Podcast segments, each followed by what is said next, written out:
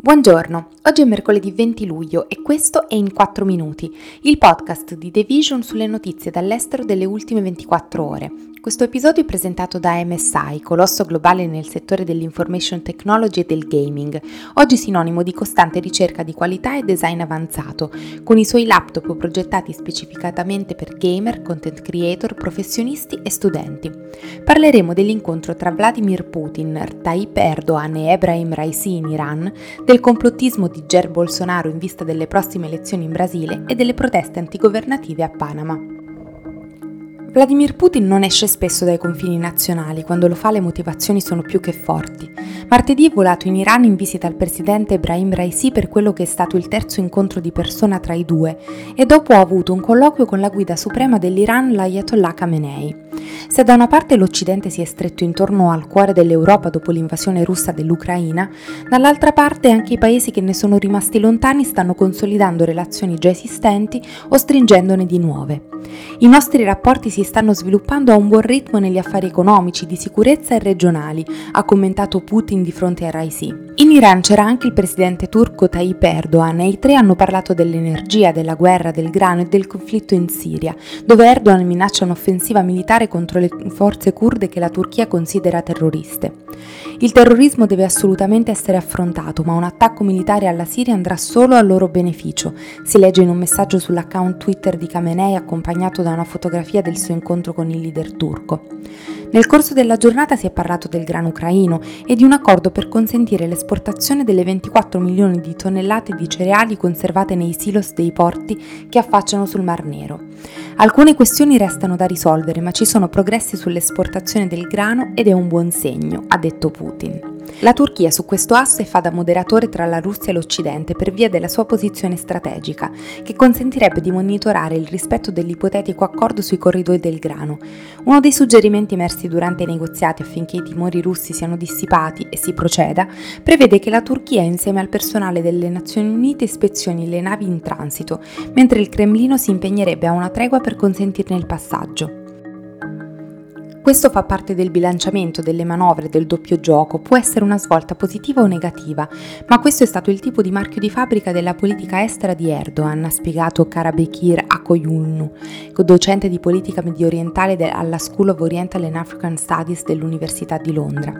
Nella pratica Erdogan ha abbandonato le sue obiezioni a consentire a Finlandia e Svezia di aderire alla Nato, una mossa che ha fatto certamente arrabbiare il presidente russo, però allo stesso tempo si è recato in Iran per i colloqui con Putin e alla presenza del presidente Raisi come se il presidente del Brasile Jair Bolsonaro si sentisse osservato. Così ha deciso di riunire dozzine di diplomatici per presentare una serie di considerazioni sulle presunte vulnerabilità del sistema di voto elettronico del paese, che le autorità elettorali hanno già sfatato più volte. Molti l'hanno vista invece come una strategia per contestare il risultato delle elezioni attese per il 2 ottobre, nel caso in cui dovesse venire sconfitto, anche perché i sondaggi danno Bolsonaro molto indietro rispetto all'ex presidente Luiz Inácio Lula da Silva a capo del Brasile tra il 2003 e il 2010. Problematico anche il momento in cui Bolsonaro, durante la conferenza stampa, ha detto che l'unico modo per garantire elezioni sicure fosse un coinvolgimento più profondo dell'esercito. Il Brasile vota con un sistema elettronico dal 1996 e le autorità non hanno mai trovato prove di frode elettorale.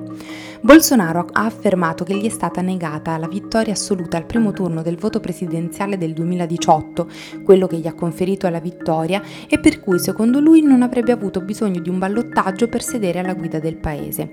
Sebbene la scena e quelle parole non fossero nuove, lo era il suo pubblico.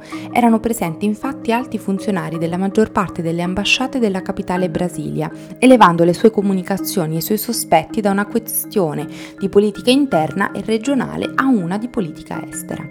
Auguriamo al Brasile e ai brasiliani una campagna elettorale dove prevalga un confronto politico-democratico rispettato da tutti, con onestà intellettuale e senso di responsabilità nell'interesse generale del Paese, ha detto Francesco Azzarello, ambasciatore d'Italia a Brasilia. A Panama le proteste antigovernative vanno avanti da due settimane. I cittadini hanno preso le piazze e le autostrade, retto posti di blocco con camion che ostruivano le strade e pneumatici a fuoco, dopo aver rifiutato un accordo già firmato con il governo centrale per liberarle in cambio di una riduzione del prezzo del carburante. Le manifestazioni erano cominciate proprio per i prezzi del carburante e il costo della vita saliti alle stelle, col primo che è aumentato del 50% da gennaio. Secondo i leader delle proteste, questa intesa era stata firmata sotto pressione pressione e non poteva essere considerata né accettata perché lasciava fuori troppi gruppi sociali. Siamo messi male, niente cibo, niente autobus, volevo comprare del riso e quel poco che si può trovare molto caro, mentre le verdure sono cattive, ha detto una manifestante ai giornalisti sul posto. In questo momento Panama deve fronteggiare difficili condizioni economiche, un'inflazione al 4,2% registrata a maggio, che rimane comunque una delle più basse dell'America centrale, un tasso di disoccupazione del 10%. Nonostante un'economia dollarizzata e buone prospettive di crescita, il paese presenta forti margini di disuguaglianza. In strada ci sono gli insegnanti, i lavoratori edili e gli indigeni, insieme tra gli oltre 4 milioni di abitanti di un paese che ha storicamente mantenuto un'economia abbastanza stabile, basata sui servizi e che utilizza il dollaro statunitense come valuta ufficiale. Quello che le persone domandano è la riduzione del costo della benzina, del cibo, delle medicine e dell'elettricità e un aumento degli stipendi e maggiori investimenti pubblici nell'istruzione. Luce, effetti speciali e direzione artistica sono elementi essenziali per trasformare un concerto in uno show memorabile. Lo sa bene Jacopo Ricci, ventottenne di origini romane che grazie a una curiosità ossessiva per la tecnologia e un grande talento ha lavorato e ideato palcoscenici internazionali di artisti del calibro di Fedez, Jamie Tights, Janet Jackson, Achille Lauro, Eller Grime, Travis Scott, Skrillex. Ne parliamo su The Vision in un'intervista firmata da Lucia Brandoli per il progetto The Creators, sviluppato in collaborazione con MSI. Questo è tutto da The Vision, a domani.